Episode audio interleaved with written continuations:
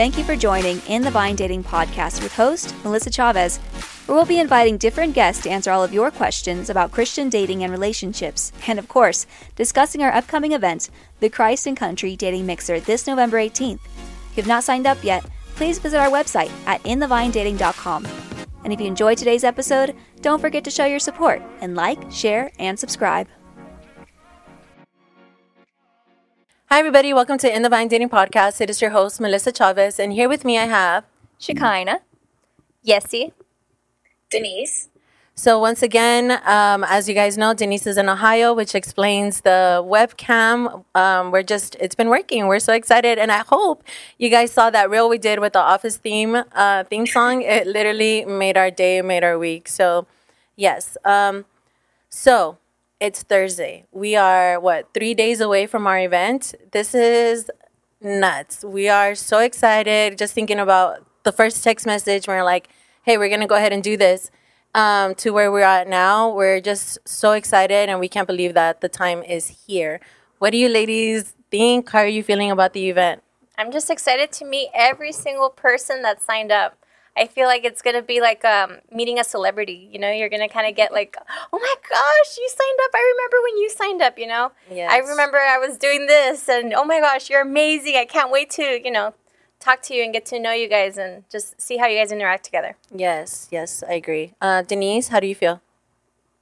I, it's actually a bittersweet for me. I, I'm sad that I won't physically be there, Yes. but I am so expectant and I'm so excited to just hear the feedback, the testimonies, um, just everything, all the hard work that's been put in, you know, by every single person. Um, really just come into fruition and just really see how it all goes. So I'm to say I'm excited is literally an understatement. I am just thrilled to see what God's going to do in the midst of this all. Absolutely. And I know that you have your three babies praying for the people that are in attendance. Just so you guys know, those are the best intercessors that you could ever possibly have. Okay. So you're welcome. what about you, Shakay? How do you feel? No, I'm super excited. I'm excited to engage with everybody and play the games and just be a part of it. And I know we've been looking forward to this. And so the fact that it's like finally here and it's only a few days away is just so exciting. And um, I know that uh, Yessie and Melissa, especially, have been working really hard on like putting together the games and like the icebreakers. And it's just been exciting to be part of this process. And so I know we're we're shrieking Yeah, over here. we're excited. So yeah, it's gonna be great. If you didn't get a chance to get a ticket, I'm so sorry. Honestly, we wish we could open it up to everybody. I know that the ladies, um, we received a few feedback that people were disappointed that they couldn't get tickets, but there will be other ones. So you know, stay tuned for that. And so this week, la- last week we talked about the interview that we did with A Rob, right? And we got great feedback on that. We talked about biblical masculinity. We talked about um, traditional gender roles and all that stuff, which interestingly enough, some of the feedback that I got on that was like kind of on both sides of the coin. So I think um, another time we'll definitely be able to talk about opposing opinions when it comes to that. But it was definitely interesting to hear that. And so this last Monday, we released Andre's interview, which is Yesenia's husband. And and it went so well. Honestly, as you guys saw on the on the interview, Andre is super methodical. He was like, "Hey, phase one, phase two, phase three. And I was like, yes, sir. um, but it was so cool to be able to sit with him and, and just hear his story because, again, like we, I, I knew him, and I think on the interview we said 2013, but I knew him before that when he and I were both like out in the world and stuff. So it's just crazy to be able to see his transition from, um, like we talked in there, from like an immature boy, right? Um, which I, I, to me, it sounds so demeaning. So sorry, Andre. I didn't, I don't mean it like that. I promise. To a biblical man, you know, and so that to me is I'm pretty excited. So today we're gonna break down the the interview a little bit. We're gonna give in a few perspectives from the woman's role, right? And we're gonna go from there. So let's dive in, shall we? We shall. Yes. I'm answering myself. um, okay, so what one of the things that caught my attention about him was because uh, yes, he has a similar testimony where it's like, you know, they didn't start going to church first. Like it was just a God thing, right? That God was calling you guys first, and that you started feeling your heart turn tur- turn towards God. And so how he said that um, he just really started following God. Um, well, not thoroughly, but he just started getting the impression of blessing his food. And that to me was like, that's funny because a lot of people discredit that, right? Where it's like, oh, you're just blessing your food, like whatever. But to me, it's just a little bit crazy that that was like the inception of it all. Like, what do you guys think? Have you ever have you heard stories like that of people where it's just like it wasn't the traditional way of finding Jesus? I I can um, just say that when I did meet Andre, he actually helped my sister and I move into my apartment. So he actually visited us and we had like pizza and it was just for a little bit. Like he helped with some things. And uh, we were, ju- again, we were just friends, you guys. My sister was there too. um, but he prayed for the food because we sat down and we were having dinner. And he prayed for the food. And my sister and I were just looking at him like, because I, I didn't go to church, but I was reading the Bible. So I was getting to know the Lord. But I didn't know people actually just bless the food. So when he did that, we were stunned. And my sister asked him, "Are you do you do this all the time?" Like and he's like, "Every single meal, I do it." And he really does. And he's been teaching my daughter to do it. And um, like for Thanksgiving, he's the act- the one that they'd say, you know, Andre bless the food. Um, so it's pretty cool to see. But honestly, the fact that he said he was transformed and just started doing that, to me, it's unheard of. I would have never gone the route of just starting to bless the food like that, you know? And he Yeah. said he just felt like the need to do it. Yeah, that's crazy. That's super crazy. Um, does Denise, you want to chime in on that? Uh, no, actually, I don't. I can't think of anything honestly right now of a story of uh, just something of that nature. To be honest, Oh, that's fair. What about you, Shekinah? No, I think I think God has definitely been showing up in people's lives like that more and more. Like you hear of, um, you know, Islams are just saying Jesus now. You know, you, you hear of, I hear a lot of testimonies of where God just showed up in my room or God just convicted me, and I suddenly That's good. decided like I shouldn't do this anymore. And, um, you know, I think.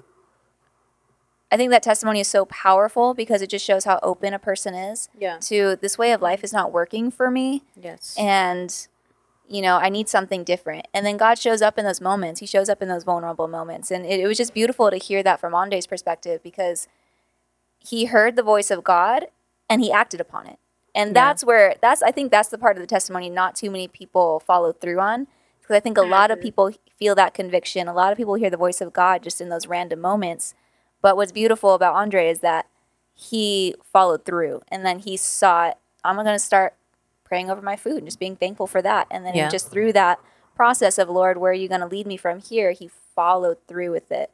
And so I love that part of that testimony of he he heard it and that I don't think is super rare. I think a lot of us hear that call out of nowhere, but to follow through is is unfortunately the rare thing. But i it's amazing to hear the testimony that he shared um, of what that looks like and how that manifested in his life by just simply being obedient. So I thought it was awesome. Yeah, that is really good. I hadn't even considered that, like, as far as other cultures just following Jesus, right? Because, yeah, I'm not even gonna go down there, but yeah, it was really good. So one of the major things and major themes in his story is accountability, right? And so how he first sought out accountability, and that helped him transform his life. Because what I especially liked was he said that he started going to these. He mentioned the outsiders, and I was going there, and that every week it was like an altar call, an altar call, an altar call. Which again, as we mentioned there, like there's a time and place for that. But then there was that process of maturity where he's like, okay, I know that there's more to that than this. And so um, to me, that was a major component in his, in just growing, right? And so then how has accountability, obviously we see how it affected him, but how has accountability impacted you ladies and how have you seen it transform the lives of men around you? Um, I'm gonna let Shike answer this one. Uh, well, first, I, I do want to say that I love that part. That was probably when he talked about accountability was the part that I really that highlighted the most for me was because he shared the miracle that he received when he first got saved. There was that miracle of like all the all the partying, the drug use, and the, the alcohol just suddenly went away. yeah. And I thought that was amazing. And I, I think those testimonies should be shared. And I think those testimonies um, are incredible to hear. But what so many people don't follow up with is I received the miracle of freedom and I had the freedom to then step into my calling. And um, I think a lot of people receive those miracles without realizing they received those miracles and then go right back into their old lifestyle and fall back into those old addictions. And what I love the part he he he admitted he was like I received this miracle of freedom from my addictions and um but then over time like that darkness slowly started to enter back into my life that's when I got accountability. That's when I was like, no, I'm not going back into that. And so that's the part that I found so profound is that, um, you know, he received the freedom from these addictions, but in that freedom, he chose to move forward the call of God on his life. Yeah. And so that to me is just, again, it talks about uh, that maturity. And I love that, you know, we got to hear my dad speak on, you know, just kind of what masculinity should look like in the church. And then we got to see the person he mentored and really got the brunt of it. Um, you know, um, and how that affected him by just following through. And so um, he also made a statement where he got the accountability, but it's 90% our work and 10% the accountability's work, right? And I thought Yeah. that was so profound. And um, he didn't put all the work on the accountability. He made himself subject to his accountability. He made sure he went to his accountability for mentorship. If he was struggling or if he needed help, he went to the accountability. And I think that's just uh, that's really what accountability is: is you have someone you can go to as opposed to you assign someone to come to you. If that makes sense. Yes, yes. I feel like, and it's absolutely true because I think uh, people think accountability is babysitting, right? Yeah. It's hold, it's hand holding, but it's not that. Accountability is you saying, "Hey, I need help."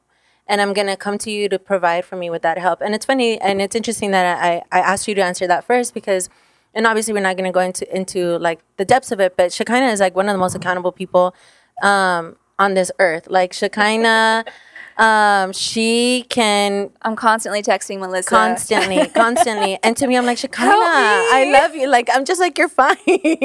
And she's like, I messed you know, I- I had a bad thought towards someone today. Help me. and I'm like, me too, girl. Tell me who. um, no, but I, I actually love to hear because I know that it's coming from a place of a lot of authority when it comes from you. So that's really good. Um, I know Denise that you're really big on accountability. Um, so go ahead and chime in. What's churning in that stomach of yours? Oh, I'm huge on accountability. I I mean, in every aspect of life, the most successful people are held accountable or mentored or coached by someone, Yeah. right? And so for me, it was I, I grew up and I'm gonna probably reference this a lot throughout the podcast just because it's like second nature to me. I grew up playing competitive sports. Mm-hmm. So to me, being held accountable, being coached is like second nature, like it's needed in life, you know?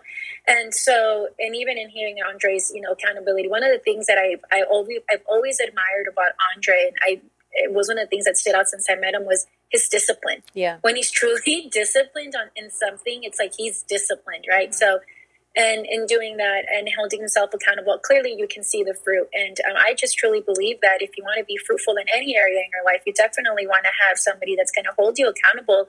And what that looks like is you go to that person for that mentorship, that coach, that advice, and then you have to do like we were just mentioning right now. It's up to us to do the work and you know actually apply it. And so, I just fully agree with you, ladies. I think it's huge and it's needed. Absolutely. Yeah. Yes. see? Talk wa- about your mans. Yeah, I wanted to share an a story about my awesome husband. Um, there was a time when we were courting, and uh, Pilin, she was um, Shekinah's mom, she was holding me accountable for a lot of healthy boundaries that I had to stick to. And um, my husband and I had a lot of struggles, and obviously we can get into that when the time is right or the podcast goes to that. But um, she would always hold me accountable. But there was some times that I would mess up and I would feel shameful to come to her. And guess who would snitch on me? my husband. But we were not married, but we were dating. And um, I remember one time I came to uh, Pastor Linda and I was like, look at could you believe like this is what i did blah blah blah and she's like i know she goes uh, andre told me and i'm kind of upset that you didn't tell me first honestly you should have like you know blocked him and everything first um, it shouldn't have taken him to come to tell me and i just was like oh and at first I was like upset with him, like, why did you do that? But he is so disciplined and he made it a point like, I really truly care for you. And I believe that, um, you know, you're getting those healthy boundaries. Um, you're being held accountable for those healthy boundaries. And I really, really want you and desire that you stay accountable. So I, I'm, if I mess up, I'm going to be honest to your, your mentors or yeah, mentors. And so I thought that was amazing. Like, okay, like who, who does that? Cause they actually really do care for you Yeah. you know? That's really good. And I just want to speak on Peelin's behalf because I know that um, as she says, she's like, "Hey, I'm not here to control your life, right?" Yes, all the Uh, but there is a difference when you put somebody with that permission and with that place, right? Because P-Lynn, one thing that she always she always says, she's like, "I'm not gonna go to hell for you." like, um, so she takes her job very seriously, Yes, right? And that. and she should, right? Every and I think that's such a, a key point when you choose a person to hold you accountable because it has to be somebody that's not going to feed into your whatever you're doing. It has to be somebody that's going to give it to you straight because they're they first have fear of the lord right?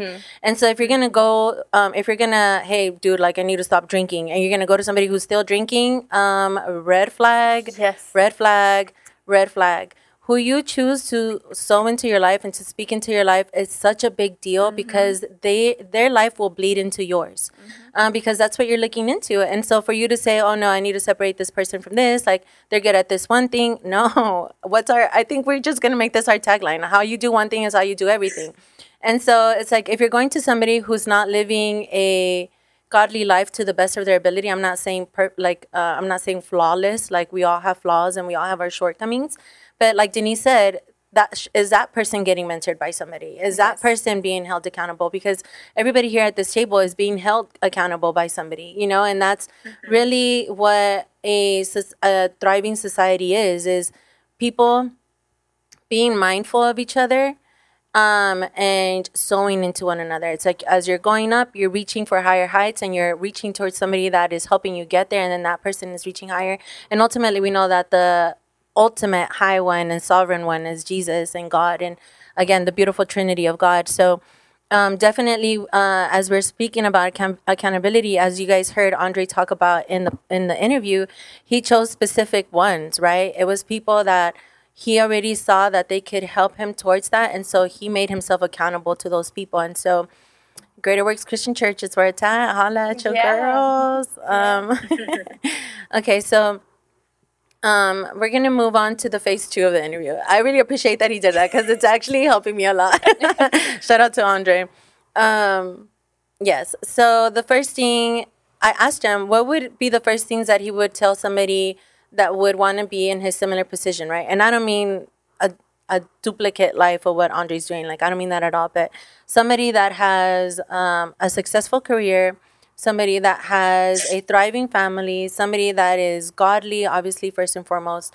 And so the first thing that he said is being in the will of God is what gets you to where you need to be. And so then um, I always try to place my myself in the position of somebody who's just listening to that for the first time, right? Because Christianese, Christian circles, we hear that and we're like, oh, okay, that makes total, total sense. Um, but to me, it's like, okay, well, how do you get into the will of God when you've never been in the will of God, right? And so then he touched on some good points, but I'm curious, what would you ladies say to somebody where it's like, hey, how can I, as a single woman, like, how would you tell somebody uh, that's a single woman or even somebody that doesn't have a thriving marriage, that didn't start uh, in the will of God per se, like, what would be the first piece of advice that you would give them? I'll start with Yessi. I'll start with Shakaya. Um, first and foremost, I don't. I, it doesn't have to be difficult. Honestly, is take responsibility for yourself. Do what you know is the right thing to do. Be honest. Um, you know, go to the scripture and, and you read the Ten Commandments, right? Like, you, it's pretty basic. It's pretty straightforward. That's a great place to start.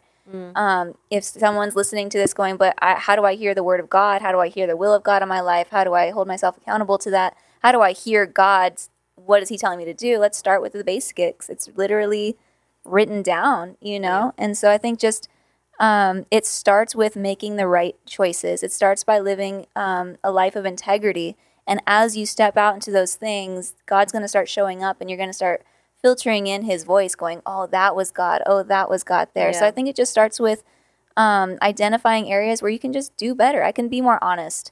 I can, um, you know, live a more uh, integri- life full of integrity. You know, Yeah. I can give a little bit more to the poor. I can, wherever it is you feel that kind of tug of, I can do better in this area, start there. Yeah, going back to start praying for your meals, right? Yeah. Mm-hmm. Something so simple as that. It does say I bu- I forgot what book it says. I kind of want to say it's Romans. I need to get better at my citations. But in Romans it says that he's written he that every human being has a has a knowledge and awareness of God. Right? And so because we're created in God's image, whether you deny him or not, every single person on this planet is created in God's image. And so that means that we all have a connection, whether it's a very, very small connection, whether Mm-hmm. it's a very big connection. Um, God desires for us to be reconciled to Him, right? And so I think wherever you're at, which honestly leads me to one of the, But can I? yeah, yeah, please go ahead. I'm sorry. I just want to answer just because of the girls that I've mentored. I know for us, it's as Christian girls, it's easy to say, open up the Bible and do this. But I've literally mentored girls that don't even know how to do that. They would they wouldn't even know, and I'm not downing them. It's just the, how they grew up, right? Like Right. if I were to say, "Hey, go to the Book of Psalms or read the Ten Commandments," like they've never heard that verbiage, Ten Commandments.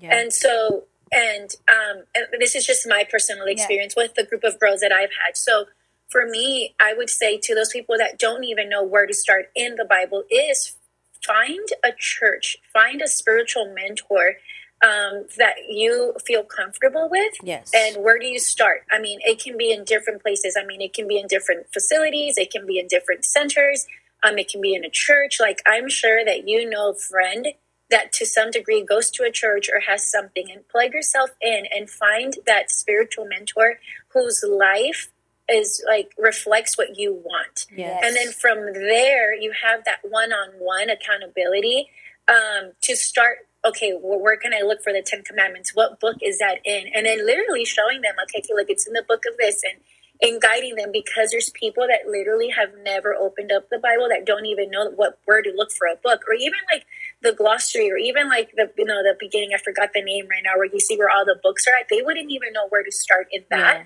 So that for me would I would definitely direct them to a church, um, connect with a friend, um, and definitely find a spiritual mentor that is obviously has been in the faith for a long time and has fruit to back up the substance that they're saying. Right. And a track record, right? Yes, like you a said. track yeah. record.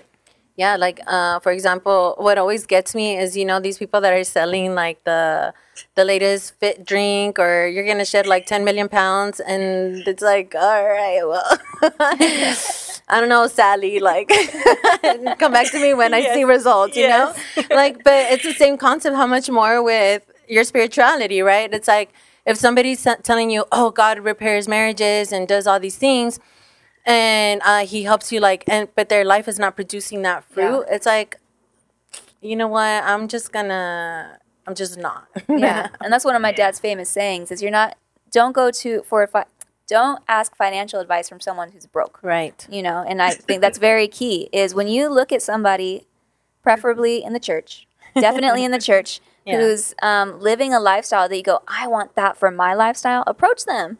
Yeah. You know approach them. You know ask them out you know hey like you're you're somebody that's highlighted in my life. I came here whether you're new at the church or you've been going for a while but you now you're really starting to step in go approach that person don't be afraid you know where it goes back to even dating like we're talking about just having that confidence to say hello Yeah. you know you can how you find a mentor is the same way as you find somebody whose life reflects what you value and what you want for your mm-hmm. life and just approach them and say hey you've been highlighted to me and god really highlighted you to me can I take you out for coffee? Can we just have a conversation? I would love to get to know you more. You know, yeah ask ask your mentor out on a date is what I'm saying. Yeah. Yeah, Yeah. I love that. yeah it's true because uh, i think that just helps build a, a huge dynamic too Yeah. you know uh, great dynamic i should say okay so another thing that he talked about is his jobs right how he first started at well i know these are not his only jobs but jc Penney, and then from there to chase and from there he went to where he's at now and um, one of the things that I've learned as I started at Greater Works Christian Church is that your job really is an identifier of where you are at in life. And I don't mean it as in like your intrinsic value as a human being, because we're all created with value, we're all created with worth, right? But where you're at with you, the wholeness in your heart, like uh, just all these things. And so, like, as I mentioned in, in the thing, like, you're not, if a Christian were to come up to me and says, I'm doing OnlyFans, I'm gonna be like, okay, well, I don't know what kind of church you're going to, but You better be preaching on there. yeah, the only fan you should be having is one on your ceiling, girl, Yeah. or guy, whatever, whatever. um. Anyway, so I thought that was like pretty pretty crucial, right? Because um, and we touched on it in the in the interview about the whole Adam and Eve thing. You know, Adam. Um, and sorry, I I'm kind of jumping around a little bit, but I think it's it's it meshes well because with Adam, you know, God first created Adam and well, commanded the things and then created Adam and then he was like, okay, now you get to name the animals and do all these things and he told him to be fruitful and multiply and like all these beautiful things. And so then it said that the man Adam came to God and then he was like, hey, like everything here has a companion. What about your boy? You know? And so then that's when the Lord created Eve and we know the story. Well, maybe you don't know the story. So he put Adam on a deep sleep, took the rib out of him and created Eve as a helpmate, mm-hmm. right? And so a lot of men, they want the Eve, but they still haven't learned how to take dominion, or for a lack, for another word, they haven't learned how to take control over the situation that they're in. And I don't mean control where it's like I run the show, I'm the one that's like throwing out commands only, but take control as and learn how to till and build in the ground that you're in, right? So for example, at JC Penney, he said that he was there for like a total of like five years, I think. And so in the last year and a half, it said that I think that's when he, the words that he used was that he changed his perspective. So I'm assuming that during that time, that's when he got saved, saved. And he was like, okay, what can I do here that, like, what can I do for God here? And what can I learn in this situation? And I know that for me, especially, when I've been in, in situations where I feel like I've dropped the ball already and it's like, oh no, like these people already know me a certain way. Like there's no way that I can come in and all of a sudden be God's shining light. You know what I mean? People they're gonna be like, you just had really good coffee today. Like relax. Um, but I think that that's really crucial and that really brings in a lot of hope because it's like you know the place that you're at right now doesn't have to be the place where you're at. And so those mm-hmm. those two questions that Andre asked, I think are um so essential in moving forward and getting into the will of God, right? Where it's like one what does God want to, what can I do for God here? And what can I learn here? So, yes, yeah, I know that you experienced a lot of that change with him, uh, kind of with him, but not with him while he was at J.C. Penney.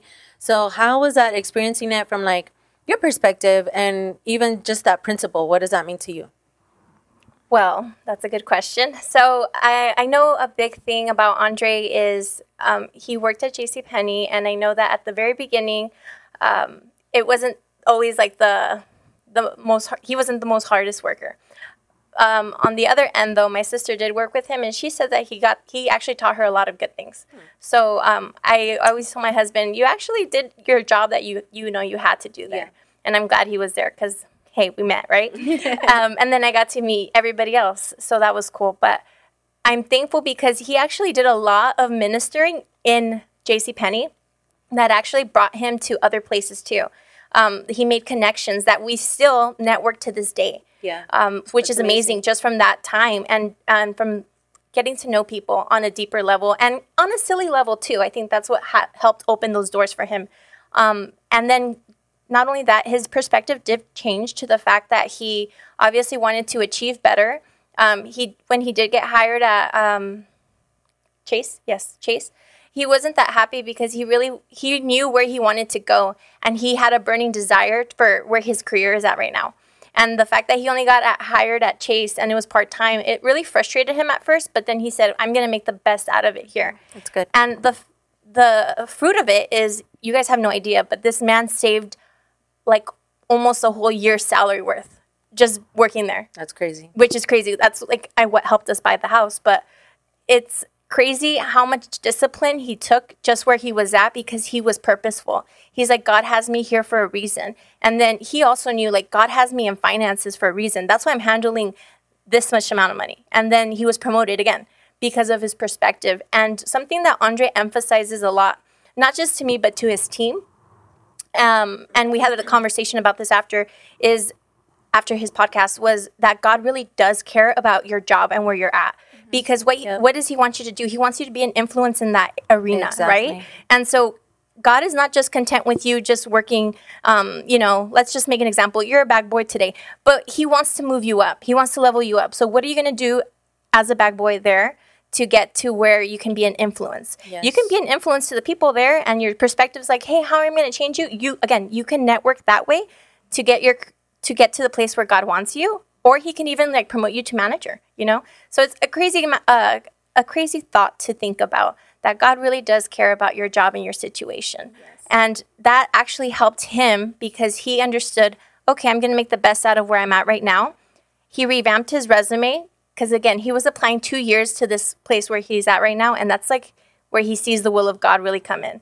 And the minute that he revamped it, the next week he actually got the job, like the job interview, which is mind blowing um, because we were hoping and praying for that, and it happened. So that's when you kind of know, like, okay, I think we're in God's will because God is opening doors, and and and that's it. Just goes to show you when you seek God, well, like what Denise says, when you're about God's business, Yes. He's going to be about your business, right? He's going to be opening those doors, walking alongside you, making the impossible happen. And I really see that to this very day. Like, he actually just recently got recognition from the CEO.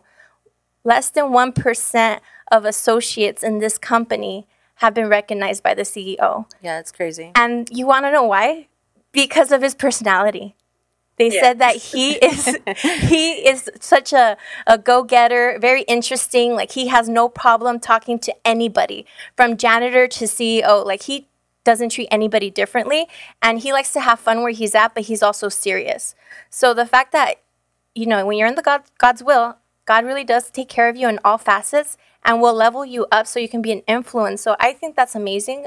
You know, like his testimony, I just want to add to that Yes, because I don't yeah. think he went further than he could have, and I'm sure he wanted to, but you know, discipline Andre. Yeah, and I, I think you touched on something that's so, so, so important because, you know, coming down to comparison, right? We all compare each other and we're like, hey, well, I don't have that. I can never do that. But um, what I love about that is that even the things that are were wacky, right? In Andre, God used that in order to be able to open doors. And so many times you're, and I'm not saying like you need to hone things in, right? Like there definitely, there, there definitely needs to be some growth in that. Like I'm not gonna, even though I love to have a good time and to make people laugh, like I'm not gonna do that at a funeral. You know what I mean? Like I need to learn how to discipline Time that and gift, place, time yeah. Mm-hmm. and place. And so it's crazy, but at the same time, like I just using myself as an example, but having a having an ability to like make people laugh or whatever, it doesn't it shouldn't just because other people don't respond that way doesn't mean that I need to diminish myself for that. Instead, I just need to learn when God wants to use that, right? And so I think that's that's super key, especially for men. Like, you know, if God has hardwired you for certain things, like well both men and women then don't don't discredit those like i think we've all been given a, a specific identity we've all been given certain gifts and we've all been given certain abilities and it's not by it's not by accident and so i love that you said that and i love that you tied that in because it's like when we would look at Andre and it's like, dude, like that guy is wild. He's crazy. Again, going Yeah. back to like the outfits. Yeah. And like just that in itself, right? But to see how that's what's getting him the recognition. Imagine if Andre would have like if he would have been like, oh man, like I need to become like I, what I'm picturing is SpongeBob when he becomes the, the normal SpongeBob. Yeah. um, like what if he would have just become like, hey, how are you? Like the Matrix, you know, like the opposite of the Matrix. Uh, I have so many cartoons that are Yeah. coming in my mind right now. That's or, crazy. or just stayed quiet because Yeah. you know he always has something to say something outlandish Yes. and in these meetings literally people like laugh and these are people like serious meetings that people shouldn't be laughing at Yeah. and they just laugh and it's just like that comedic relief you know like Right. that they needed or he makes light of a situation and, or he gives different perspective and he opens people's hearts like you know Yeah. kind of like what comedians do you know yeah. in a way yeah but i just wanted to share like that really matters and i did see that growth in him so i know that you asked me like how do how does it feel for me to see that Yeah. like from started from the bottom now we're here Yeah. type of thing. It, it just makes me so excited because i do see the favor of the lord on him and he seeks god like all the time you guys. Yeah. like you guys have no idea. He's walking on the treadmill reading and listening to the bible. He's eating cereal while re- reading the bible. Like he's constantly seeing how he can um like sharpen himself you know? And he's always sharing like amazing revelation and i love it because sometimes i actually like want to share like some of my revelation and he's like okay but do you know the deeper meaning now and, and so i'm like oh i guess my revelation wasn't good enough but um it, it's just amazing and profound that you can actually have those combos and he he seeks the lord and you can see that the lord really really knows that he's a man after his own heart Yeah, that's really good. so that's what I see. So I that's where I think the growth comes from, to be honest. Because if he didn't have that heart, who knows where he would have been right now? Yeah, absolutely. Did um and Denise or Shekinah, one of you guys can answer this, where it's like, did you ever have those moments where you're like, okay, like and this is a rhetorical question because I know we've all had this, where you've just come to that moment and you were just like, okay, clearly what I'm doing is not it's not working out, and I need to turn this sinking ship around, right? And I, I actually think both of you guys are gonna have some hot fire answers for this. So I'm just Yeah. gonna start with uh, I'm gonna start with Denise.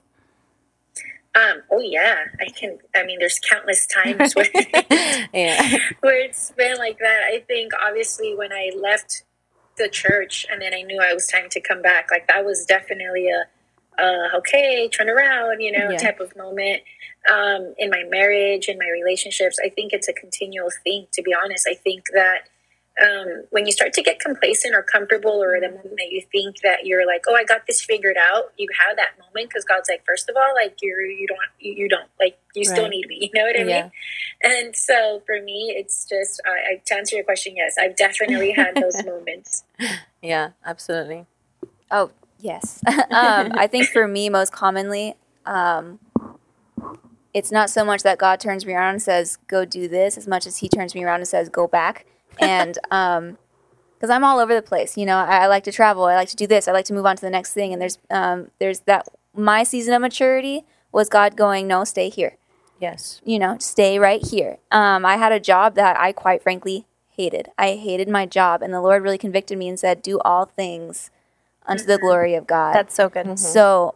In hearing um, Andre's testimony, you know, he honed he honed that in, and he he didn't like J.C. Penney anymore, and he was going out for other jobs. But that didn't uh, make him a horrible employee. He actually got better.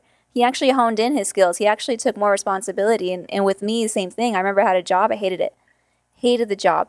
But the Lord was like, Mm-mm, "You're not gonna, you're not gonna represent my name by not doing a good job or by leaving true. under bad circumstances."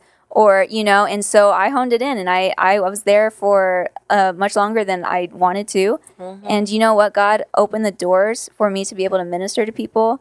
Um, I was able to take the skills that I learned at that job into my next job, which was an even bigger blessing. And I know that if I didn't learn that in that place and I did leave when I wanted to, God would have just had me learn that lesson somewhere else. You know? Yeah. And so I think it's just I that's that's how it is for me very often is I'm just like I want to move forward. I want to move on. I want to move to the next step and God's just like, "No, stay here and learn what I have for you to learn here." And um I'm just going to say it, uh don't suck.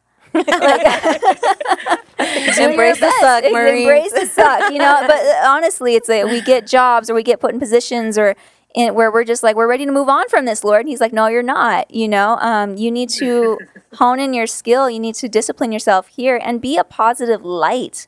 You know, because I feel like there's just some people who are just bad employees. You know, they do the bare minimum. Oh, They hide in the break room, and um, it's just it's it doesn't give put God in a good perspective. You know what I mean? You're not giving glory to God. The People are going to find out you're a Christian. Is this how all Christians are? You know, I can't it by blame them. relation Yeah, what? exactly. And so, like, I don't want to be that person. And so, just understand that where God has put you, He's put you for a reason. You're learning some valuable things. Um, and if you step into those things with a spirit of excellence, despite whether or not you like it, He will promote you like He did with Andre. He Yeah. will promote you like He did with me. And I know He'll promote you like He did with Melissa. You know, I know that she has a very similar testimony when it comes to working as well. So at the end of the day, whatever God puts you in, even if you don't like it, put a big smile on your face and be the best employee that you possibly can. Give people something to talk about positively so that when you say, I'm a Christian and I go to church, people are interested. People are invested in that. And it can put a positive light on what God is doing in your life and not a negative one. And that's ultimately Yes. what this is about is bringing glory to God. Absolutely. Yeah. Yes. Yeah, it's one of the sorry. Um, one of the things that I definitely one of my other cliche sayings that I live by is, you know, I do everything unto the Lord mm-hmm. and everything that I do because at the end of the day, it's I'm gonna have to go before God and I am gonna have to give account for everything that He allowed me to have. And it's like, okay, how did I steward that? How did I steward my friendships? How did I steward my relationship with Right. God? How was I a reflection? And I don't know who said this, but you know, it was probably somebody from ISOM. But one of the things that really impacted me in my walk was sometimes the closest thing thing that people will get, like the, sometimes like the closest thing that people will like get to a Bible is you, like mm-hmm. the way you walk out your life. That's good. And I think, and I think ever since I really heard that, like realizing that I should be an embodiment, like what you were saying, Shekinah, of what Christ looks like, that really put that fear of the Lord in me. Like, oh my gosh, like I have to. I'm not saying like I'm afraid of anything, but wa- walking in the type of reverence that making sure that all that I am doing is a reflection of God. And honestly, um, I have testimonies of where my mere I don't have to talk Christianese. I don't have to throw out God Exactly. and people that are not Christian come and tell me. Like I have a friendship friends that are not Christian. They're like, we just love being around you. Like you know, we love being around you. We've had like bad examples of other Christians, and I was turned off by Christians for so long. But just seeing how you are, like you give hope that there that there are real Christians out there. Yeah. And I never had to say I was a Christian for people to realize that I was a Christian, right? And mm-hmm. so I just wanted to add another thing that you said that you blogged about, Melissa, because I'm sure people are thinking, like, okay, well, what if I'm not in a position like Andre or like these other examples that we're going to give? You wrote in your blog that a janitor inside God's will has the same ending as a famous person inside Oh, God's yes, will. yes. Yes. That was fire because at the end of the day, you're going to be judged by God based off the calling that He gave you. Yes. And so for you to think that being a janitor is less important than a famous person, like you're only fooling yourself. Because if that's where God has asked you to be, that's where you're going to be, you should be, right? Doing Right. God's kingdom. Right. So I just wanted to add that. That's Yeah. really good. And it, um, you know, God uses janitors a lot to speak with me because I remember one day when I, I just, I don't know, I was like a few years into the church and I got a, a key to the church. And I was feeling like, all like, yeah, your girl got a key. Because to me, it, it just signified responsibility, right? It signified trust. It signified that I was allowed to be able to be there. Um, and then one day, as I was praying to the Lord, he was like, you know, he's like, you got a key. That's really good. He's like, but never forget that it's the janitor that holds all the keys. They can enter into mm. any space. They can enter at any time, at any closet, any office. And I was like, Lord, that is so, so profound. Yes. Because, and obviously we're speaking to whoever is feeling very lonely, you know, and again, mm-hmm. bringing it back to the, to the dating thing, it's God sees you where you're at. And I think that's, that's the biggest thing that we, that we're hoping to get out of this, right? Because even with Andre, Andre's story is a lot different than mine is a lot different than other men in the church because you know we start at we all have we all have different starting points, right? And so to compare Andre's starting point to your starting point to my starting point to other men's starting point is not fair. But the Right. only thing that you can possibly do is really just have a heart that's devoted to the Lord. And I know that for men, that may sound very, very feminine, right? How do you de- devote yourself to the Lord? But it was funny because I was talking to Pastor Linda and we were talking about men singing. And I was like, Pilin, like, how is that manly? And she's like, that is one of the manliest things. She's like, because David sang in the Bible and David is known as a warrior. So she started using the example of David. And I was like, Pilin, like, that is, you know, in that moment it was a little bit hard to hear. But once I took it to the Lord, I had to start realizing that if we're starting to counteract culture, right? Why are we still allowing culture to tell us what certain roles look like? Mm. And or what certain things should look like or how things should because at the end of the day, and I, again, Denise, I'm I'm very grateful that you brought up that that blog, right? Because that is really the season and where in the vine dating really came from. Where it's like, you know, at some point you really just have to give everything up before the Lord, right? And I think that's the greatest treasure that any man, any woman can ever find. Coming to the point where it's just like, you know what? Yeah, I do want and of course I'm using very very small things in the grand scheme of things, but I do want the cars, I do want the houses, I do want the success and blah blah blah blah. But that in in eternity, as Janice was saying, like when you get to that in, fr- in front of that throne room, right, in front of that throne, and you're before the Lord, because it says that every knee shall bow and every tongue will confess His name. I remember the Lord told me that once. He's like, you keep reading it like if it's only wickedness. He's like, you're also gonna bow before me, and you're also gonna confess my name. And I was like, Lord, like you're savage this morning. Like it's 8 a.m. Like you're already talking to me like this. Sheesh. Buy a girl coffee. Um, but it's the truth. And so I remember when he told me that, like again, the fear of the Lord just fell on me, and I was like, wow, you know, God really doesn't play. He really doesn't play. And I think there's there's fear in that and there's also comfort in that. Because with God it says that perfect love casts out fear. And so uh, it's it's funny because we're we're kind of it sounds like we're circling around, but it really boils down to this whole like dating and this whole um, being married because it's kingdom minded. You know, the story of marriage is the story of God and His church. It's the story of God and His bride, and that relentless because you know you can look at yourself and you're like, oh man, I'm this hot, I'm hot, like I'm all these things and blah blah blah blah. But I have to remind you, like, there's a story in the Bible where it says that a rich young ruler came to God, and the rich young ruler had everything set, like he had riches, he had these things, like, and in today's society it'd be like it'd be a rich person coming to the church and all of a sudden you can see your young young adults ministry flourishing. Like all of a sudden like you can get a school like a bus for people to get to the church.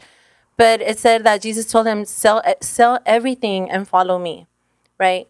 And that to me is so profound because many people are not willing to let go of their own identity whether it be broken or whether it's a whole identity and many people are not willing to let go of the ideas that they themselves have in their minds over things that they desire so badly like and um and i think that's just the story of god right? Where it's like we've created these ideas in our mind and i'm not like the things that andre went through where it's just like he went through jc penney to chase to where he's at now you know yeah there's success in that but the reason why he was able to open those doors is because God's kingdom was amplified.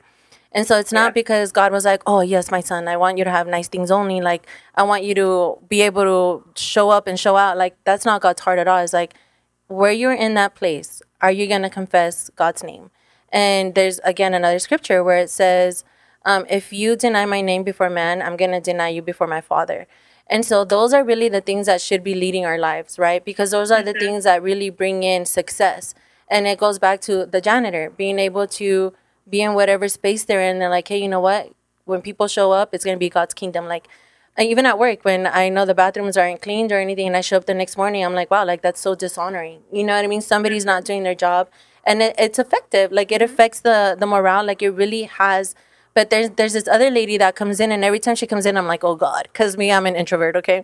But she's like, hey, how are you? Blah blah blah, and so then she forces me to talk, and so and I'm like, and I'm like, dude, like, are you the Christian or am I the Christian? Because I don't know, but I love it. I love it, right? Because you know, if I was immature in that area, I could be like, oh my God, like I have to blah blah. No, but I have to show her. I have to show up and be like, oh yeah, you know, going through this, going through that, like, and allow her to be herself as well. You know what I mean? And so I think that's the story, the beautiful story of Christianity and the beautiful story of what Andre was depicting when he was sharing his testimony, where it's like, you know, you really just have to, and I'm going to beat this to a pulp, but honor, honor where you're at, honor where the mm-hmm. Lord has placed you, and honor the people that He's put in you. If you're having a difficult coworker, if you have difficult parents, if you have dif- difficult siblings, if you have difficult wife already, difficult husband already, honor where you're at. I love what. Sorry, I, am rambling, but I'm gonna. I'm Go just one it. more thing. Preach. Um, Jordan Peterson, right? He has this thing where it's like, he was doing an interview, Dr. Jordan Peterson, and he was talking about how a man is like bashing on his wife, and he's like, oh, she's not doing anything, and he's like, the one that looks like an idiot is not your wife, it's you, because you're the one that chose her. You're the one that made the conscious decision to make this woman your wife. And so the fact that you're not able to help her develop, that's a reflection of you. And so if the, he said that with that, but we can say that at any job. Like if your boss is being rude and your boss is not helping you, I'm sorry, that sucks. But wherever you go, you're gonna find difficult people. You have to learn to grow in that area. Like not every farmer is gonna find um, great ground. Like they're gonna have to plow. They're gonna have to break forth. And so it's only the ones that have broken forth that have ever left a legacy worth repeating. You know. yeah. So Think about your boss as God, not as your Right. physical boss. yeah, which goes back to doing things unto the Lord. Work as unto the. Yes. God, I think what Colossians or something. So yeah. Before I move on, anybody want to add to that?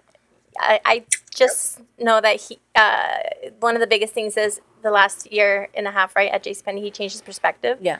And I think that's a lot to do with also just uh, dating in general, because Yes. a lot of people can think like, you know, there's not enough men out there, there's not enough women, there's not the right people. But again, what the way we do everything, we have to make the most out of the Yes. situations we're in. So if you right now don't see, you know, a, a, a possible, you know, spouse or like some uh, somebody that p- can potentially be your boyfriend or girlfriend or you can court like what are you doing with that time? What are you investing in yourself? And i think in the vine dating is highlighting that like we're here for you to invest in yourself. Like Yeah. we're setting that environment that that thought that everything like we're sparking something in people if Yes. that makes sense Yeah, I agree, and I, I like that you brought it back to the dating perspective. How are we talking about a job? How does it apply to my dating life? yeah. Everything. But everything, exactly. How you like how we've been mentioning, you know, how we've been really plowing it. How you do one thing is how you do everything. And you know, I just want to go back to the King David.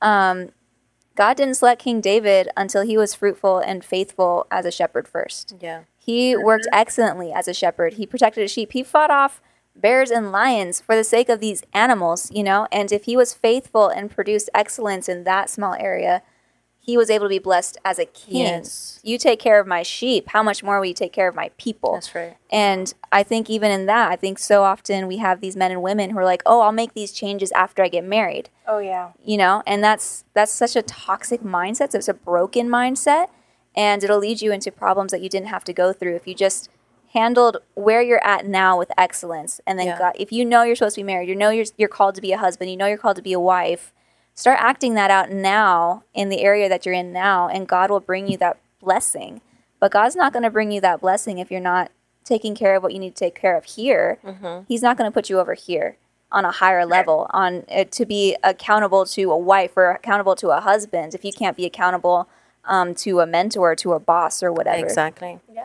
And I would say this for both men and women. If the person that you want to date isn't being mentored, don't. Don't. Yeah. Don't because then they're going to I think they're going to put you in a place that you don't need to be in. You know what I mean? Like mm-hmm. and so I think for accountability's sake, right? Coming back to accountability, I think it's such a I've seen other relationships that I've seen flourish, both the man and the woman were getting mentored in one way or another. Yep. And so I think that Right. that is really crucial. Yeah, because if you can't be, if you're the partner you're trying to marry can't be held accountable to a person you can see, how are they going to be held accountable to a God they cannot see? Exactly. Mm. Yep. So for them, if they can't submit, if they can't submit, it's just already starting off the foundation without there being submission. Yeah. Because the same way that a wife has to submit to the husband, the husband has to submit to the Lord for there to be a healthy dynamic of submission from the top to the bottom. Yeah. And I'm not saying the wife is the bottom, but just like you know, as a pyramid Right, or yeah. you know, from the children and so forth. completely agree. Okay, so I know we kind of went really deep into that one, but now we're gonna. Someone needed to hear it. Someone Needed. needed to hear it. um, but what I this one's gonna be fun, and I can't wait because my girls. When I tell you my girls are passionate about this, they are passionate. it's coming I feel like if we have Ramsey, hopefully you can add a ding ding ding. Because I feel like we're about to enter rounds with this one. Okay, so one of the things that Andre said was that men and women cannot be friends. And so I know how every single person in this table feels about that. um, and I have a testimony from that, thanks to my girls looking out for me for that. But I'm just gonna start in order because I just want to hear it all. Um, I'll start with Denise. Oof. I've said since day one that a guy and a girl cannot be friends. Like that is something that I am very vocal about. I have a niece, Eliza, who's like 20 something. Till this day, she calls me. And one of the things she's always telling me is like, Nina, because I'm her godmom, like, godmom, you're so right. Like, a guy and a girl cannot just be friends. I said, I know. And honestly, I'm going to be like, I'm going to throw it out there. I have yet to be proven wrong. Yeah. I have yet to be proven like, and if you and if there is a case, please email us. Let me know. I someone has it. to be lying in that Oh yeah, for Somebody's sure. lying, but I mean, honestly, just one. I- I just I've never seen it work. I mean, you can try to start off as friends, right? But at some point, either the guy's gonna fall or a girl's gonna fall in for that guy or whatever. Yeah. Because that's how we're wired by God. We're wired. A man is wired to pursue. Like a woman's like wired to like wanna, you know, to feel pursued, right? Yeah. So to say that a guy and a girl can just be friends for me is going against saying God's a liar. Like Mm. you're going against God's design. Yeah. And I know that's probably like very heavy, but that's just how I feel about it. yep, yep, yep, yep. We love it. We accept it. We encourage it. Well, not the men and female friendships, We but gotcha. We gotcha. what she said, absolutely. yeah. Um, Yesy. Yeah, I believe during um, your singleness, during your courtship, and during marriage, not allowed, not accepted. And I also think it's it's really sad when, and I and I know this because I used to think that is when a girl says I can't have any girlfriends, like they're all drama. That's why I have a bunch of guy friends.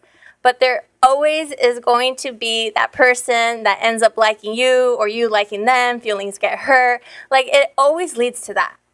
Always. Like you said it's never been proven wrong. And i think that um, even with myself like my husband and i were friends beforehand.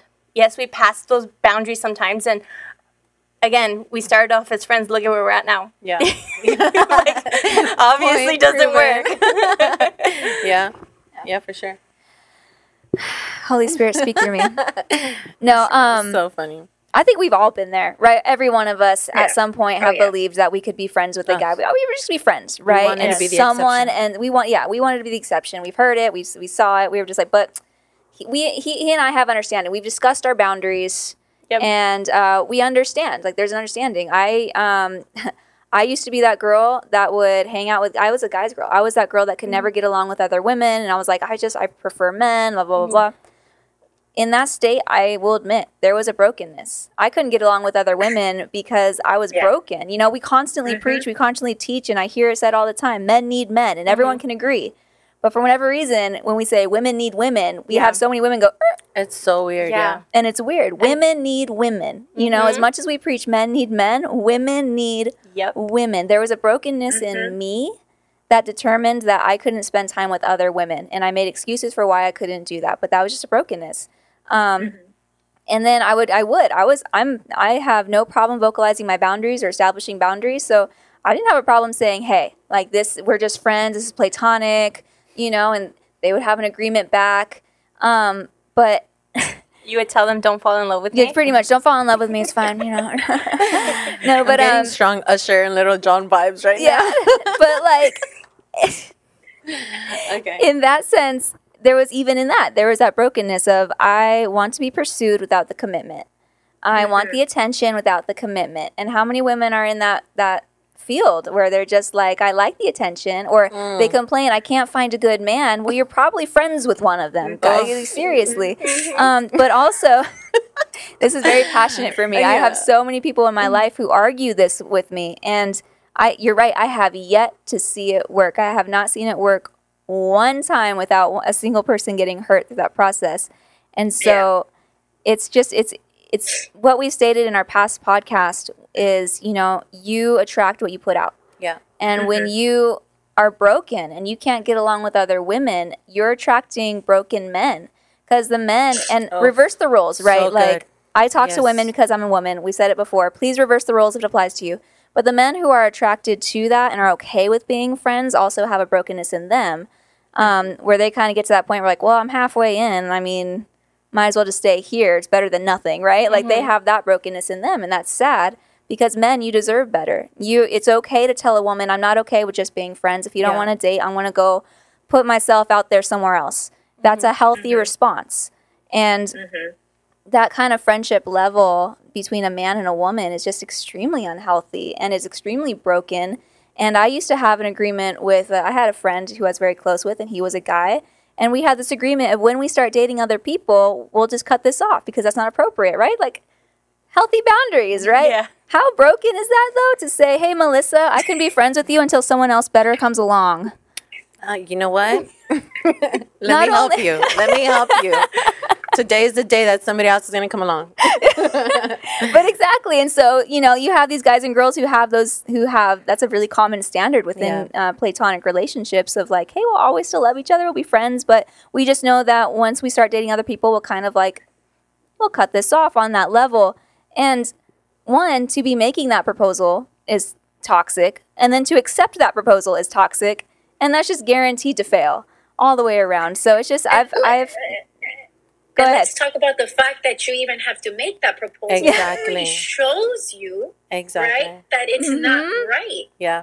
Yeah. So I mean that that Yeah. in itself for me is like red flag. Yeah, Absolutely. And I, I, I, I take responsibility. I had that friendship. Yeah. I've had those friendships with guys. Same. And with, I've had those understandings. And we thought it was healthy because those boundaries were well communicated. And then there's been times where I've hurt guys. There's been times where I've even been hurt. And um, it was when I got hurt that I learned my lesson. And God was like, see? see? You know? And uh, that's when I was like, oh, that's so toxic. And it, if I were to have this kind of relationship with another woman, that would be horrible. There, there's no way that I would be friends with another woman who I'd say, hey, we can hang out and talk until someone better comes along. Is that okay? that's a really good perspective. Yeah. you know and it's just it's so just think about it in that sense of if you were to say this to as a woman saying that to another woman would that be okay? It shouldn't be okay with another man. Certainly not. Um, and so it's just it's just not good. It's not Yes. good and it's Yeah. completely normal and it's completely healthy and it, it communicates healthy boundaries and um, confidence to be able to say honestly i'm not interested in just being your friends because i do like you. So I'm just gonna, you know, I'm gonna take my leave and I'm gonna go make myself available elsewhere. Yeah. You know, and I'm not gonna or get the balls in your court. yeah, Yeah. exactly, I like you. Yeah. exactly. Without actually telling them. you know, uh, but it- yeah, Yeah. it's just I can go off. I can go. I can go. No, it's So really good. It's really good. And away. I just wanna, I just wanna say, cause and because it's just funny to this day. Are you gonna share the Yeah, story? yeah, Okay, yeah. cool. Because Yeah, yeah, this yeah. is like a proverb in our in our circle of friends. Okay, so there was this guy that I had met and that I was dating. You're welcome. Uh, like we said last episode, I'm only here for entertainment. And um, and I remember we I had him over at my house. And I had my friends there, and so they started roasting the guy, right? I was like, "Have at it." and so then, well, not roasting, but just asking him, Interrogating. interrogating him. There you Yes. go. And so they asked him. I think yes, he was like, "Do you have a best friend or something?" Yeah, I think I asked. Yeah, I asked him if he has a. Or what do you think about having a friend of the opposite sex? Yes, yes. is what I asked him. And so then that's when he said that he had a girl best friend. And so to me, Melissa's head flipped right away. I was like, oh, okay. So then I looked at yes, and she was like, oh, you know, like obviously she didn't. I mean, we didn't go deep into it, but afterwards she was like, you know, like that's not that's not a good thing. Red flag. a red flag. And so then I was like, uh, I don't know, like blah blah blah blah. But other things ended up going down, and so I ended And up. he was defending it. He said, "No, not at all." Like we're like you. Like it, that never happens. I think we all said that to him, Yeah. right? We're like that never happens. like someone's bound to catch feelings. Yeah. It always happens. And he's like, "No, never. No, that's not what we do." Yes. So then again, it didn't end up working out with this guy, and so then I didn't say anything because it wasn't really about that, but it was other things. But and so then I started praying, right? Because that's how you keep your heart from growing bitter. You pray, you pray, you pray, you pray, you pray. Yes. And so then I prayed for this guy, and I was like, Lord, like I pray that you would bring him the right person. Like if it's um if it's that girl, then I pray that you would just open their eyes to each other because you know at this point they're both being delulu. um, they're both being delusional, right? Yeah. And so then I think that was like what November. By December, they were already coupled up. And I was like, "You're welcome. You have an intercessor for your relationship." But um, no, but the thing of the then- matter is, and then she messaged you and said, "Thank you so much." Yep. Yeah. I've been through some things. Yeah. Pray for your girl. But it happened. He Thank you for proposed. That's opening why his we're, eyes, and this yeah. is why we're in a podcast. And they're married now. And now they're they're married. married. Yeah, So, and I have a lot of stories like that. So A lot. We have not Um, been proven wrong. we have not been proven wrong. I am a legitimate matchmaker. Uh, just so you guys know, I have countless stories. Um, not just show. in that area, but yeah, I definitely am a matchmaker. So November 18th, if you didn't buy your ticket, there will be other ones. Yes. If you want one-on-one professional matchmaking, holla at your girl. It comes in the form of mentoring. Yes. Um, but Can I anyway, just add one more thing to that on the topic? sure. Um, message to women again. Reverse the rules, guys. I'm just talking to women because it's easy. Um, message to women: If you're having a hard time finding the right guy, but you have a lot of guy friends, that's your problem because no good, godly, masculine man is going to come into your life, see you surrounded by a bunch of other men, and want that. So it's time to start setting boundaries. It's time to start um, surrounding yourself with other women, godly women, getting a woman mentor, and stepping into that role as a woman. Because, I mean, let's be honest, a guy comes into your life and sees that you're surrounded by other guys and is okay with that. Ugh, Ugh. yeah, it's it's a little awkward. So if you're having a hard time finding the right guy, look at all the men around you. either A, take your pick, or B, get rid of them all. Honestly, like seriously, you either it's either pick one or or none because Yeah. at this point you're really setting yourself up for failure and you're weeding out a lot of potentially good, honest men because they're looking at your life going, ah, she's she's got a lot of male attention, you know, and that's not healthy. That's and if you attract a guy that is okay with that, he's not healthy.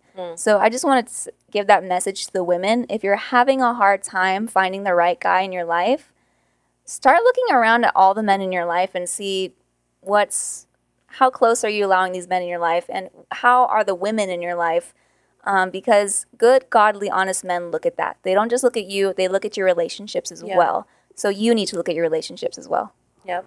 That's good. I feel like this triggered a few people though. I I honestly Hence my message. in right here. I feel it in my gut that um, Give us yeah. the feedback, you Yeah. guys. you Don't- guys know what to do. don't turn us off it. just Yeah. yet. But and just to soften it a little bit, just a little bit, we do understand that it's difficult, right? Because now there has to be some introspection, and now there has to be boundaries being set, and so um, along with that, there has to be some inner healing that takes place, and we're everybody here at this table is speaking out of a place of understanding. Like we're not just throwing out these things and expect people to just catch it and run with it. We understand that there's a process of time, but we under, understand as well that there is an honor that you need to restore to yourself, right? And so for me, if I if I didn't have Yessie, that would have been like, hey, you know what, like that's a red flag, and I wouldn't pondered on that, then I would have God only knows what in the world would have happened, because yes, um, no, but really, like pay attention to the women in your life, pay attention to the men in your life, uh, because that really is a reflection of you. Like who you are is who you hang out with is who you are. Um, Yeah. and and then you also reap what you sow Yes. right? And, and you're really big on that. And i'm coming from a place too where i used to have a guy best friend and uh, that obviously was didn't turn out well. And so obviously we i had to cut him off before i got married. And so it really just made me think like man like that sucks because i don't want my kids to reap what i've sown in the past or even myself right? It's like that's not fair to that guy. That wasn't fair to um, either party um, to be treated in such a manner because back to what you always say melissa when you really realize that each person is like a son or daughter of god like are you really okay with treating the son or daughter of god in such a manner right, and maybe the other person is but doesn't make give you the right to do that exactly. so um, I, I love that, and I also I was gonna say that you know, girls, I, I my experience as well is women that say that they can't be friends with other girls. There's a brokenness in them, Yeah. and um, we're not saying that from a place of condemnation. Exactly, Actually, yeah. it's from a place of truth to set you free to help, because the truth is what sets you free. So if you've never seen it from those eyes of like, wait, is there a brokenness? Then maybe start looking and ask God. If so, basically, if you got triggered, there's a brokenness. Yeah. So ask ask God to help you see where that stemmed from. yeah, Did you not have a good father figure? Did you um did you not have a good mother figure? Like try try to ask God or even a mentor, okay, where is that brokenness stemming from? Why am I feeling that way? Um, and a lot of the times you realize that it comes from the, you don't want you don't want to be vulnerable because with women Yes. you tend to be more vulnerable. yeah, With men, you don't, right? Men, it's vulnerability in a different way, in different things. But um, with women, there really is this vulnerability of sharing emotions, sharing thoughts, sharing feelings, sharing all of these things. So if it's hard for you to be vulnerable in that sense, then maybe that's where the brokenness is stemming from. yeah. And Denise, I love that you touch on that because it's not just the vulnerability; it's the competition aspect, right? Yes. Because the moment that you open up to another woman, you put yourself in a position to be looked down as a woman. And so I can, uh, uh, I'm not proud to say it, but at the same time, I am. Like every single person in this table with me, the reason why they're on this panel with me is because I've had problems with them.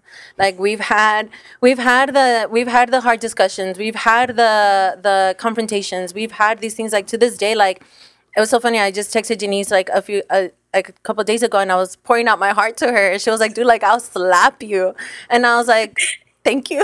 That's what I needed." um, but it's it's because like we're afraid of being looked down upon. But that's why it's so important. Like just because there's conflict and because there's confrontation, it doesn't mean that it's a bad friendship. It doesn't mean that it's it doesn't mean that you need to throw that away. It means like it, you know, even Yessie last um, when we were setting up for the event, she shows up and she's like frantic and she's like, okay, but she's like, I'm not gonna respond like this because I know you're gonna respond like this. And I was like, no, but I don't want to respond like that because you're respond like. But it, it took a lot for us to get to that place for us to be able to honor each other in places where we're stressed. We you were even um, as we were setting up, we were actually making like fun of each other Yeah. because of an argument we've had like years ago. Remember? yeah. Oh my god. Yeah.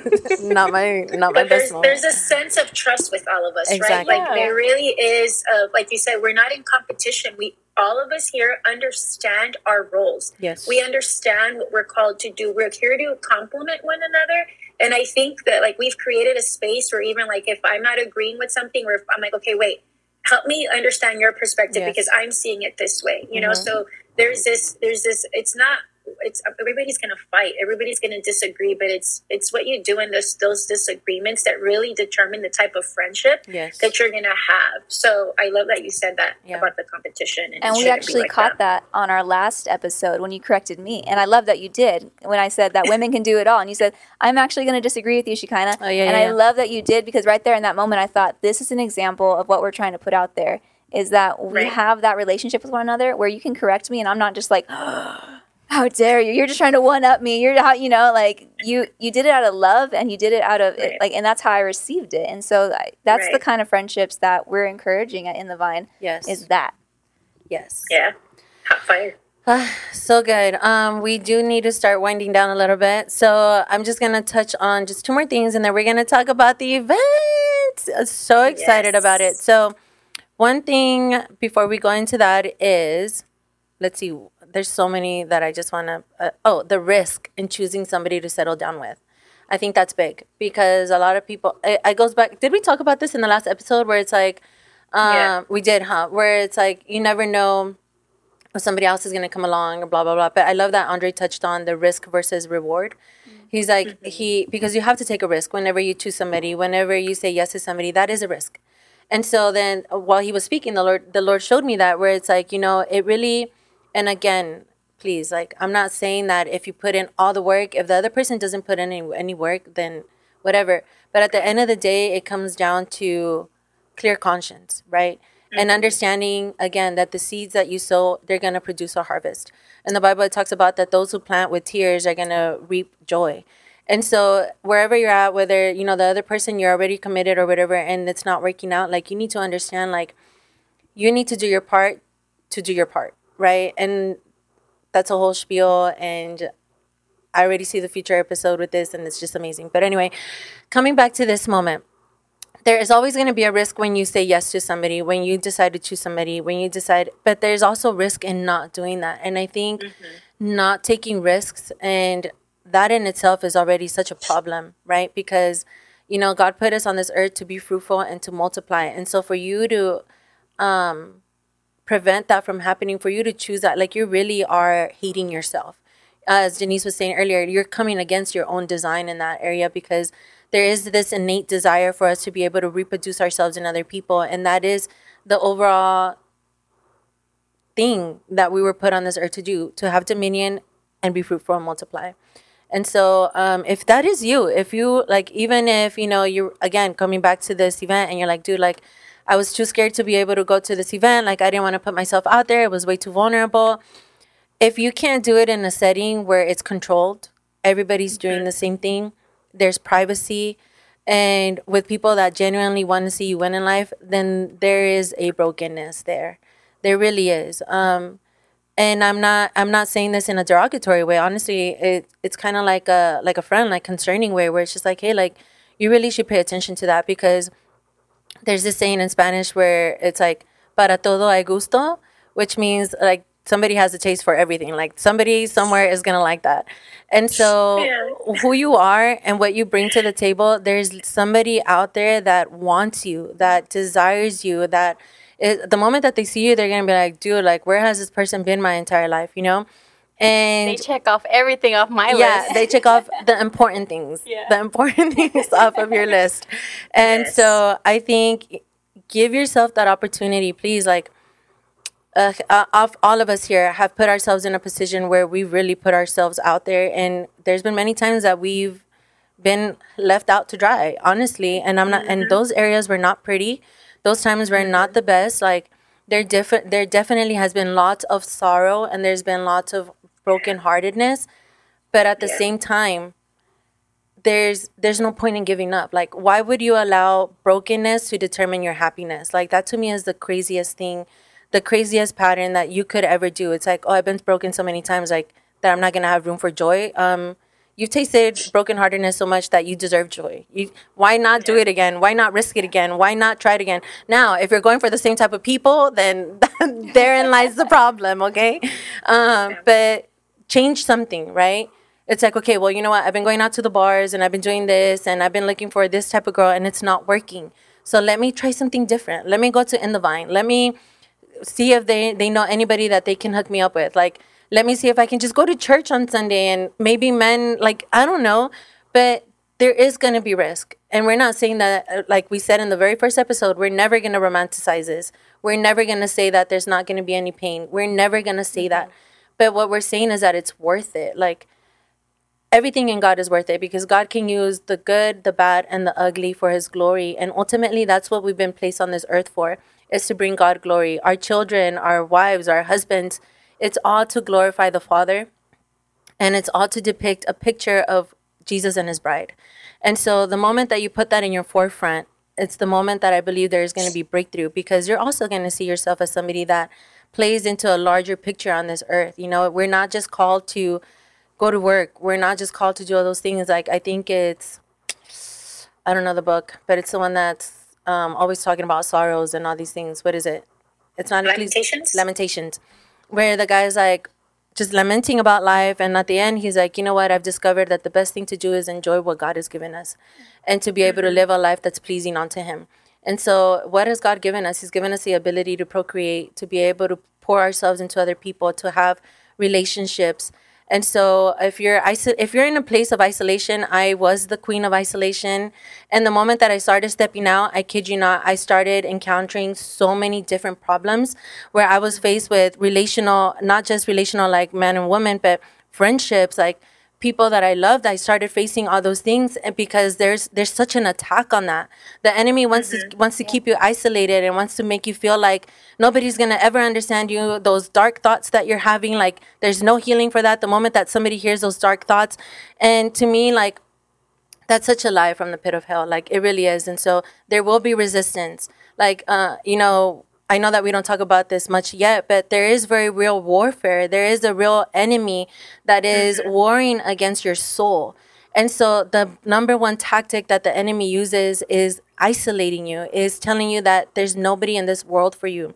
And so whether it be a spouse, whether it be a friend, like there is a community out there that is waiting for you. There is a community out there that is like crying out for whoever you are to come in and for you to bring your giftings. And that's where we find our identity. We find our identity in community. You do not find it in, um, you know, self help books. Like those things after some time, like you're going to have to put it into practice, okay? No more self help books, people. Let's get into the word, let's get into a church, and let's get to freaking work, okay? Thank you, everybody, for tuning into my TED Talk. um, okay, and the second thing that I'm going to talk about, the um, one of the things that final thoughts that Andre said was uh, singleness is not a time to relax; it's a time to build. And so um, I'm just gonna let you guys duke it out. Who wants to close us out with that one?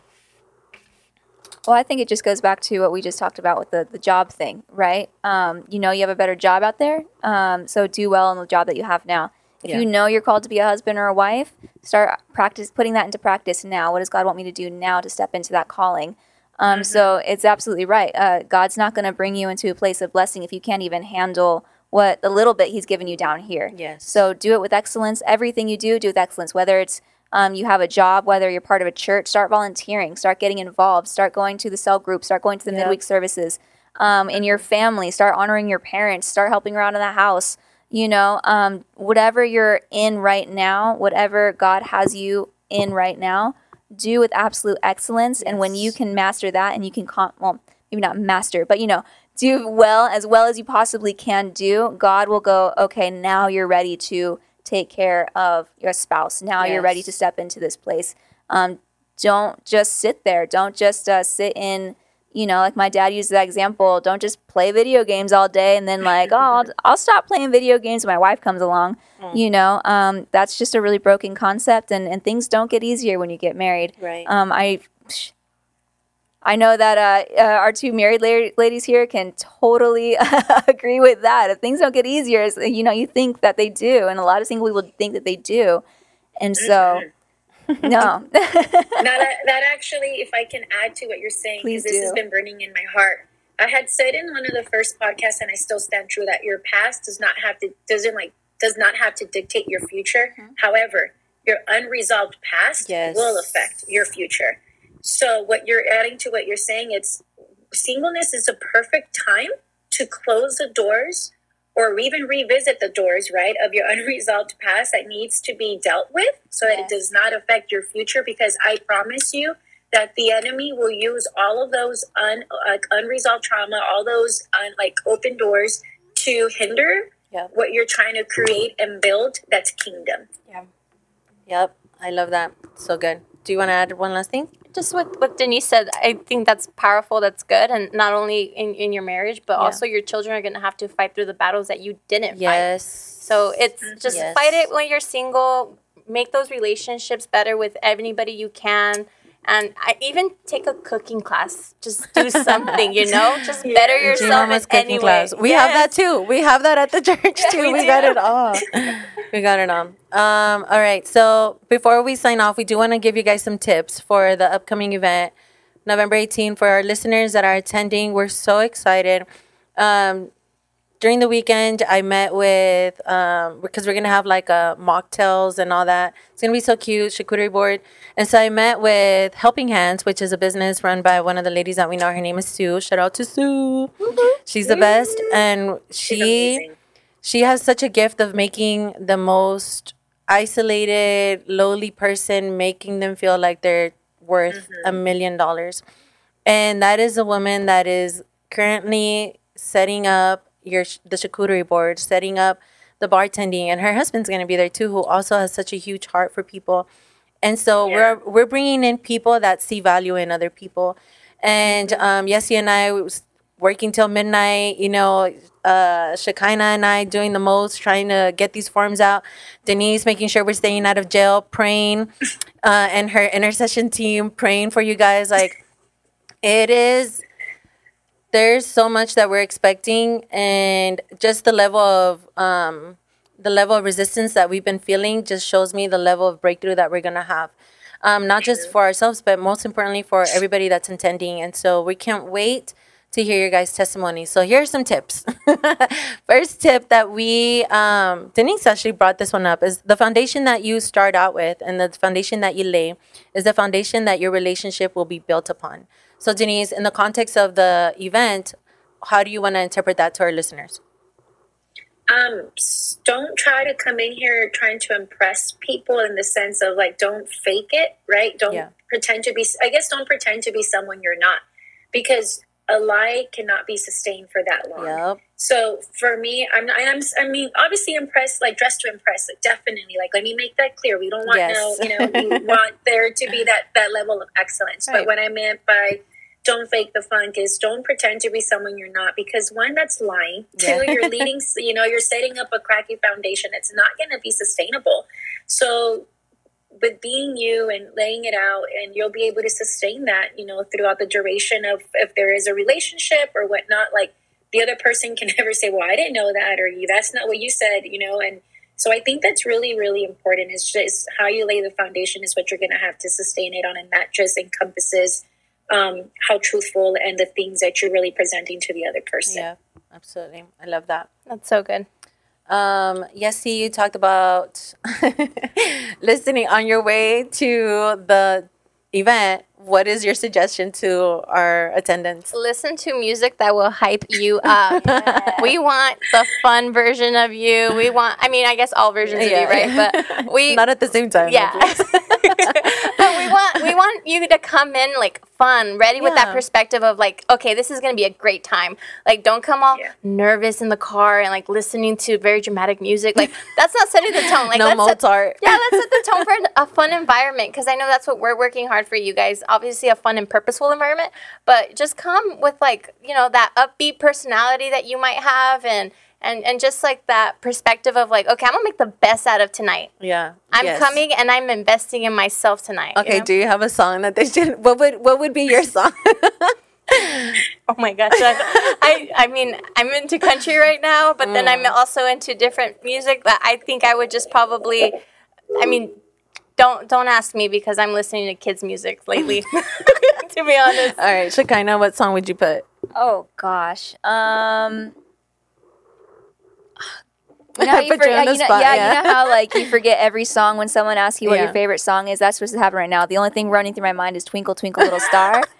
um, we're not gonna. I'm not gonna bump that though. But honestly, I think my favorite like uh, lately I've been listening to a lot of like the classics like um like Frank Sinatra and everything. It's just it's happy, it's fun, it's just Okay. like yeah, it's snappy, and you just get in there. It's like that, that's what hypes up Shekinah. yeah, Yeah. that's what hypes me up. It's just you know, has they, for the most part, they have that fun, positive message, and you know, like just go out there and do it, Yeah. singing in the rain. maybe, maybe maybe um this is how we do it. I don't know. Oh, okay. Right? By the game? Yeah. Or wait, no, no. No. What?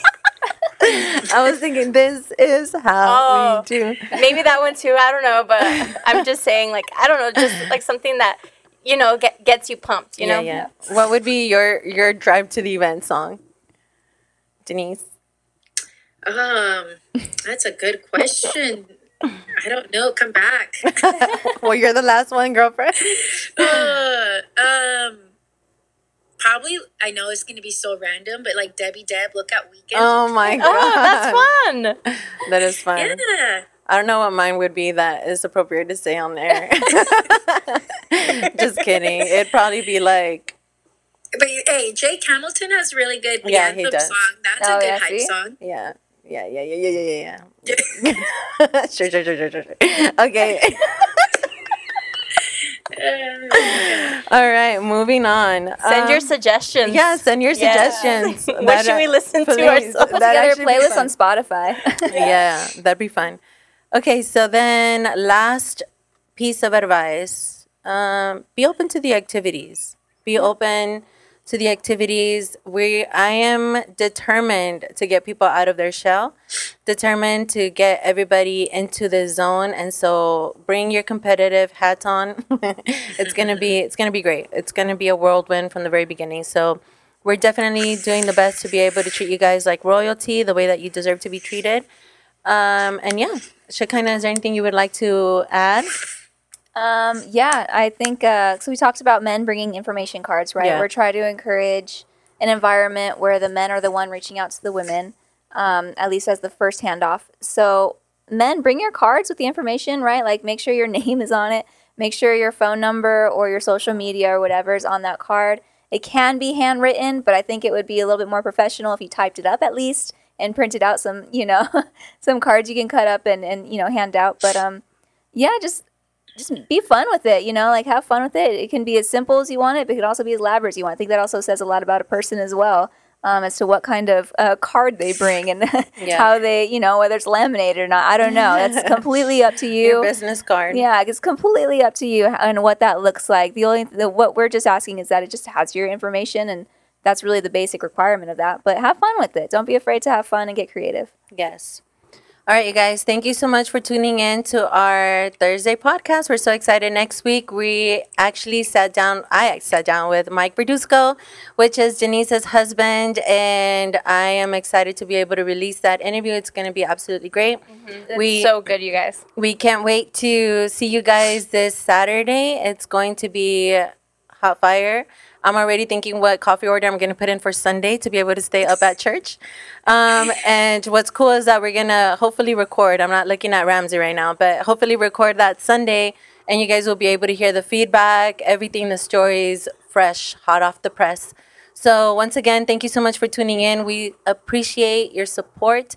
Uh, please let us know what you're thinking of the podcast on our social media at inthevine.dating. Uh, that's on Instagram.